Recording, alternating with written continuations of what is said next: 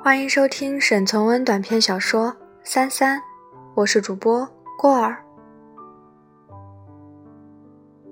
杨家碾坊在卜子外一里路的山嘴路旁，卜子位置在山湾里，溪水沿到山脚流过去，平平的流到山嘴折弯处，忽然转急，因此很早就有人利用到它，在急流处筑了一座石头碾坊。这碾坊不知从什么时候起，就叫杨家碾坊了。从碾坊往上看，看到卜子里比屋连墙，家树成荫，正是十分兴旺的样子。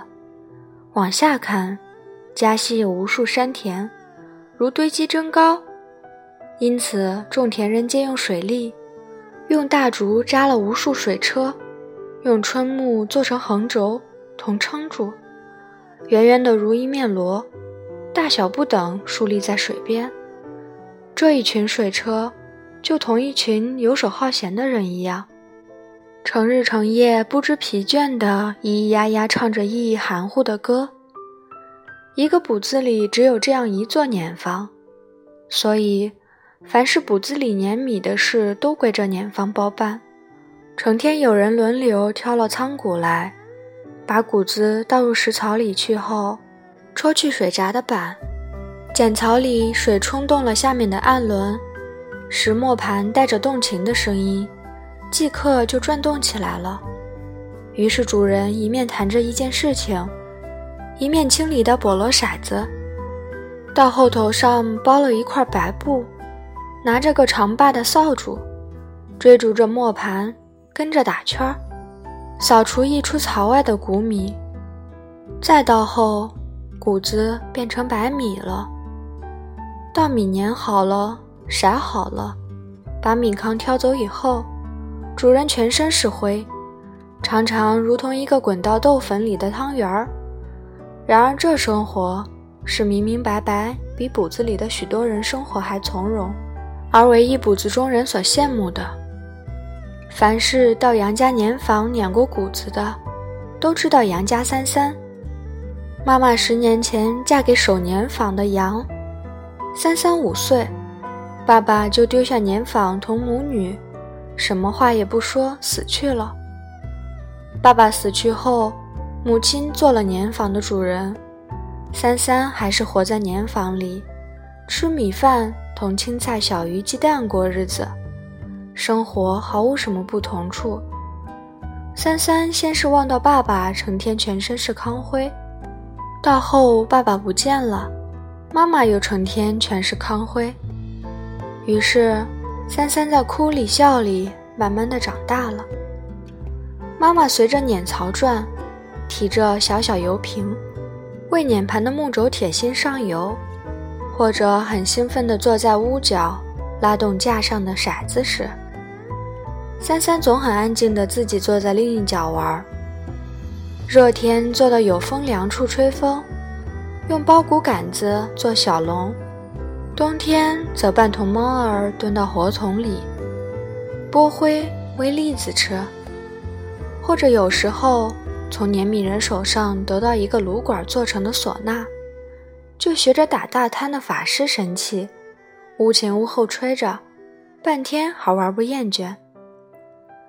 这磨坊外屋上墙上爬满了青藤，绕屋全是葵花同枣树。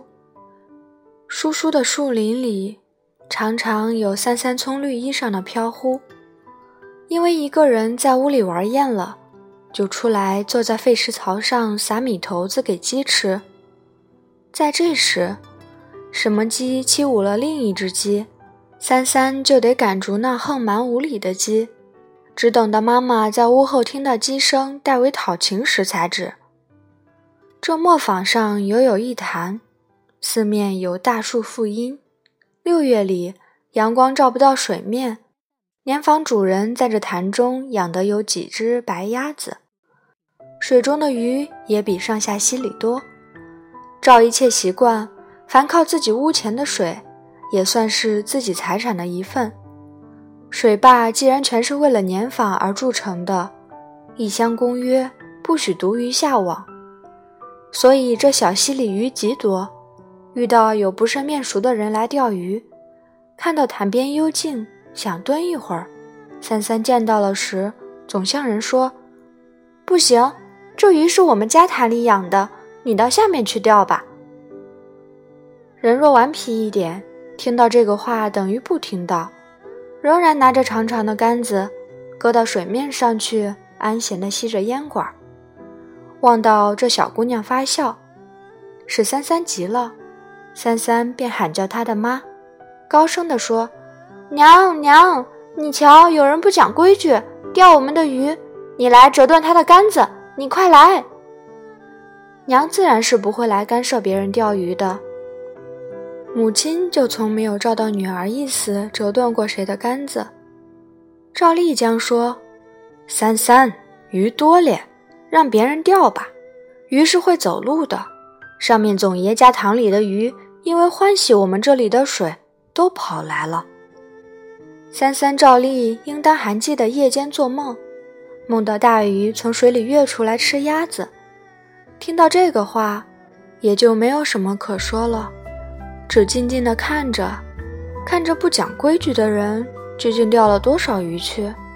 他心里记着数目，回头好告知妈妈。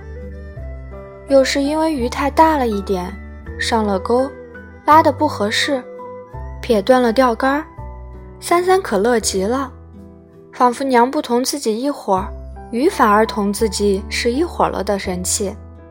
那时就应当轮到三三向钓鱼人咧着嘴发笑了，但三三却常常急忙跑回家去，把这事儿告诉母亲，母女两人同笑。有时钓鱼的人是熟人，人家来钓鱼时见到了三三，知道他的脾气，就照例不忘记问：“三三，许我钓鱼吧。”三三便说：“鱼是高处走动的，又不是我们家养的，怎么不能钓？”钓鱼的人是熟人时，三三常常搬了小小木凳子，坐到旁边看鱼上钩，且告知这人。另一时，谁个把钓竿撇断的故事。到后，这熟人回到磨坊时，把所得的大鱼分一些给三三家。三三看着母亲用刀剖鱼，掏出白色的鱼泡来，就放到地上用脚去踹，发声如放一枚小爆仗，听来十分快乐。鱼洗好了，揉了些盐。三三就忙取麻线来，把鱼穿好，挂到太阳下去晒。到有客时，这些干鱼同辣子炒在一个碗里待客。母亲如想到折钓竿的话，将说：“这是三三的鱼。”三三就笑，心想着：“怎么不是三三的鱼？潭里的鱼若不是我照管，早就被牛小孩捉完了。”三三如一般小孩，换几回新衣，过几回节，看几回狮子龙灯，就长大了。熟人都说，看到三三是在康辉里长大的，一个补子里的人都愿意得到这康辉里长大的女孩子做媳妇儿，因为人人都知道，这媳妇儿的妆奁是一座石头做成的碾坊。照规矩，十五岁的三三要招郎上门。也应当是时候了，但妈妈有了一点私心，记得一次签上的话语，不太相信媒人的话语，所以这磨坊还是只有母女二人，不曾有谁添入。三三大了，还是同小孩子一样，一切得傍着妈妈。母女两人把饭吃完后，在流水里洗了脸，望到行家下沉的太阳。一个日子就打发走了。有时听到补子里的锣鼓声音，或是什么人接亲，或是什么人做斋事，娘带我去看，又像是命令，又像是请求的说着。若无什么别的理由推辞时，娘总得答应同去。去一会儿，或停顿在什么人家喝一杯蜜茶，荷包里塞满了榛子、胡桃，预备回家时。有月亮天，什么也不用，就可以走回家。遇到夜色会黑，燃了一把油柴，哔哔啵啵地响着，抱着，什么也不必害怕。若到总爷家寨子里去玩时，总爷家还有长工打了灯笼送客，一直送到碾坊外边。只有这类事是顶有趣味的事。在雨里打灯笼走夜路，三三不能常常得到这机会，却常常梦到一人那么拿着小小红纸灯笼，在溪旁走着，好像只有鱼知道这回事儿。当真说来，三三的事，鱼知道的比母亲应当还多一点，也是当然的。三三在母亲身旁，说的是母亲全听得懂的话。那些凡是母亲不明白的，差不多都是在溪边说的。溪边除了鸭子，就只有那些水里的鱼。鸭子成天自己哈哈哈的叫个不休，哪里还有耳朵听别人说话？这个夏天，母女两人一吃了晚饭，不到黄昏，总常常过卜子里一个人家去，陪一个将远嫁的姑娘谈天儿，听一个从小寨来的人唱歌。有一天，赵丽又进补子里去，却因为谈到绣花，使三三回碾坊来取样子。三三就一个人赶忙跑回碾坊来。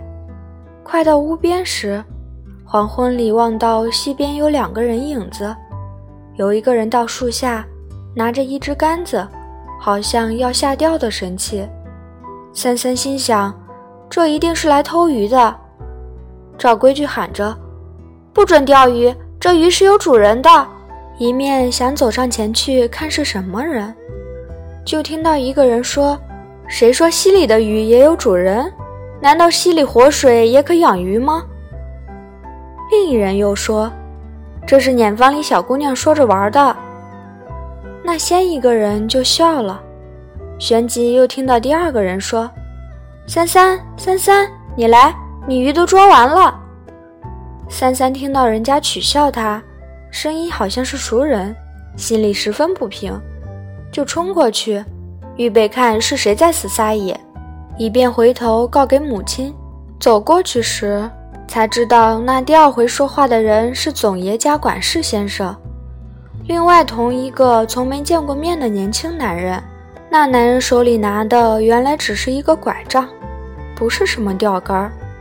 那管事先生是一个补子里知名人物，他认得三三，三三也认识他，所以当三三走近身时，就取笑说：“三三，怎么鱼是你家养的？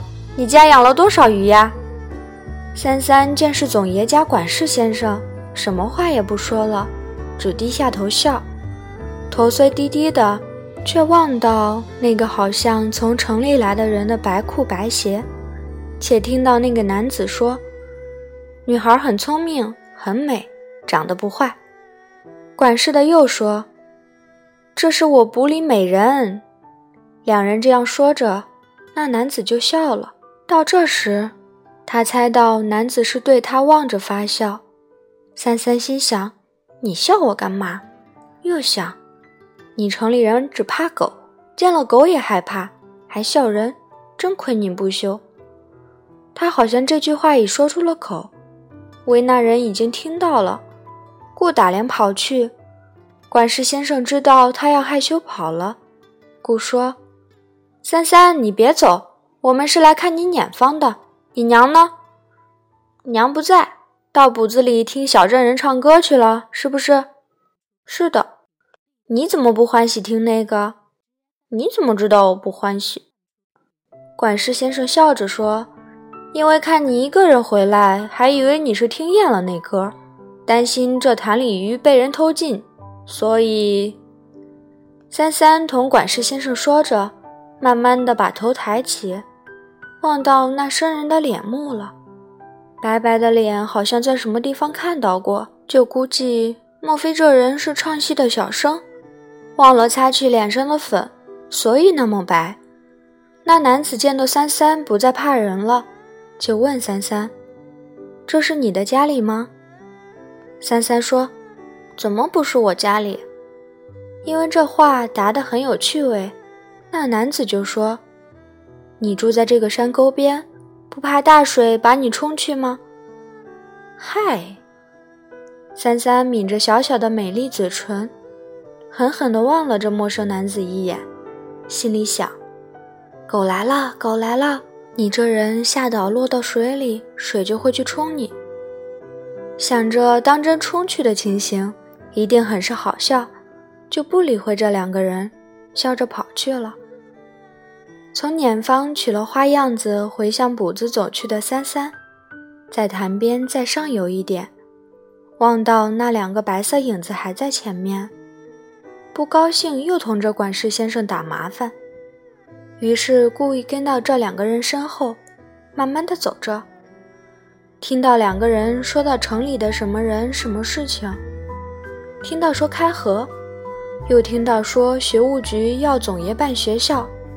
因为这两人全都不知道有人在后面，所以自己觉得很有趣味。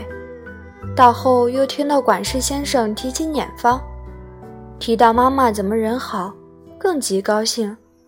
再到后，就听到那城里男人说：“女孩子倒真俏皮，照你们乡下习惯，应当快放人了。”那管事的先生笑着说。少爷欢喜，要总爷做红叶，可以去说说。不过这磨坊是应当由姑爷管业的。三三轻轻地呸了一口，停顿了一下，把两个指头紧紧地塞了耳朵，却仍然听到那两人的笑声。想知道那个由城里来的，好像唱小声的人还说些什么，所以不久就仍然跟上前去。那小声说些什么，可听不明白，就只听那个管事先生一人说话。那管事先生说：“少爷做了磨坊主人，别的不说，成天可有新鲜鸡蛋吃，也是很值得的。”话一说完，两人又笑了。三三这次可再不能跟上去了，就坐在溪边的石头上，脸上发着烧，十分生气，心里想。你要我嫁你，我偏不嫁你。我家里的鸡纵成天下二十个蛋，我也不会给你一个蛋吃。坐了一会儿，凉凉的风吹到脸上，水声淙淙，使他记忆起先一时孤寂中那男子为狗吓倒，跌在溪里的情形，可又快乐了。就望到溪里水深处，一人自言自语说：“你怎么这样不中用？管事的救你。”你也可以喊他救你。到宋家时，宋家婶子正说起一件已经说了一会儿的事情。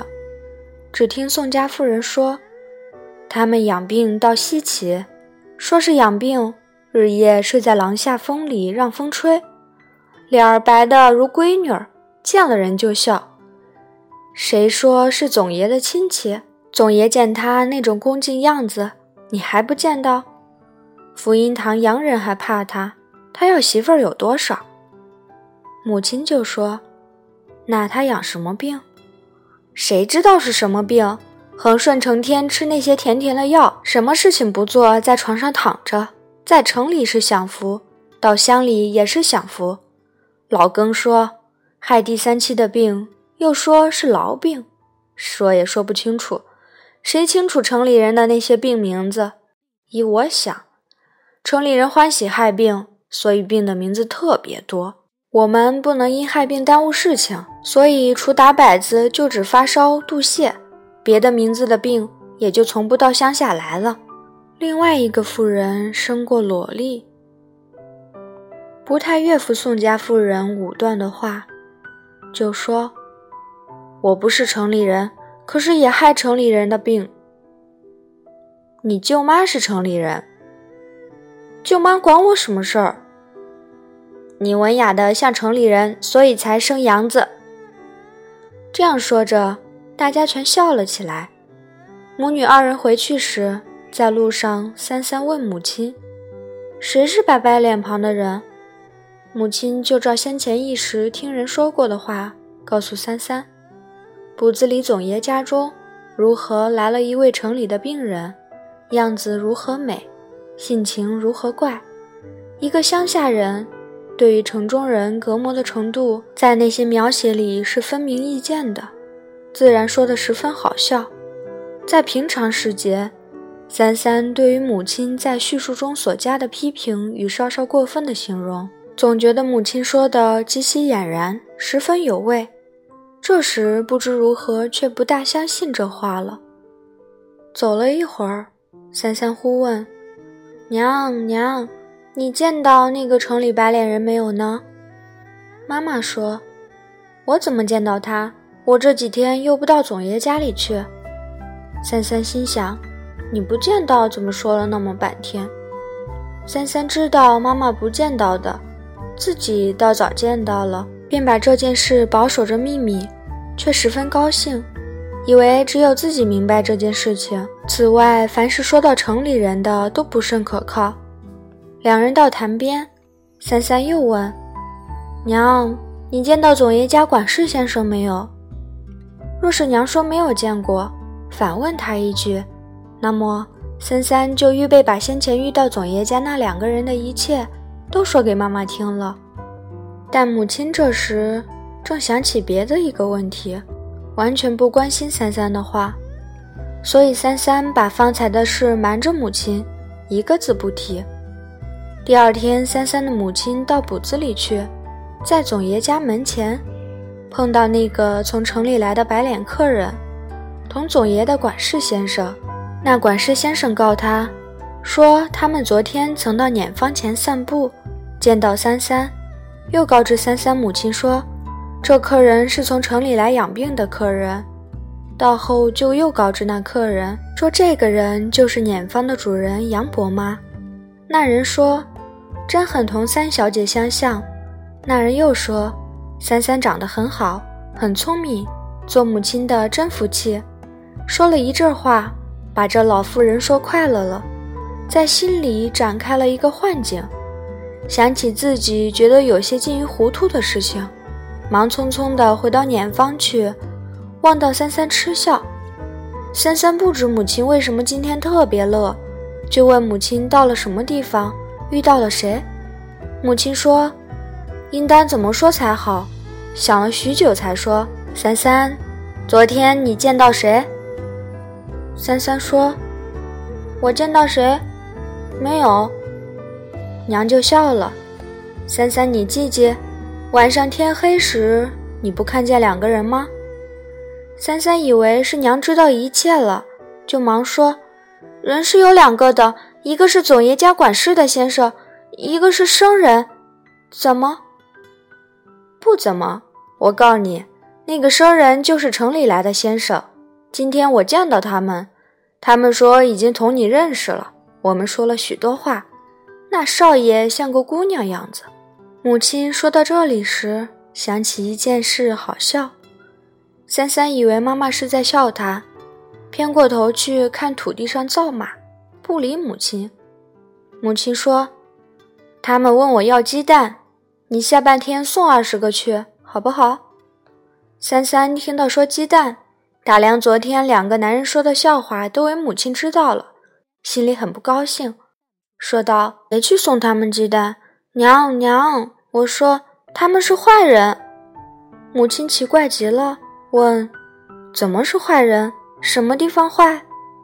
三三红了脸，不愿答应。母亲说：“三三，你说什么事儿？”迟了好久，三三才说：“他们背地里要总爷做媒，把我嫁给那个白脸人。”母亲听到这天真话，什么也不说。笑了好一阵儿，到后看到三三要跑了，才拉着三三说：“小报应，管事先生他们说笑话，这也生气吗？谁敢欺侮你？”说到后来，三三也被说笑了。他到后来就告知娘城里人如何怕狗的话，母亲听到不作声。好久以后才说：“三三，你真是还像个小丫头，什么也不懂。”本次播送到此结束。由于本片比较长，我们分三个部分来录吧。这是第一部分，到此结束了。最后呢，想送给你们一首女神的歌，希望你们能够喜欢。虽然跟本篇文章没有什么关系，但是就是想给你们听。嗯，晚安。小伙伴们。还有最后一句话，说完我就给你们听歌啦。欢迎关注过儿的微信公众号“过儿睡前故事”，发现更多精彩故事。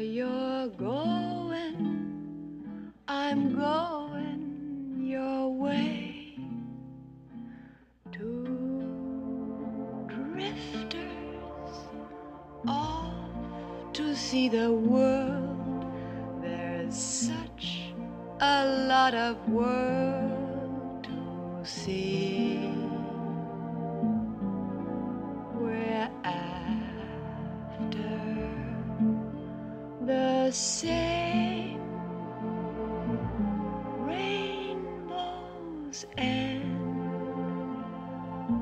waiting round the bend.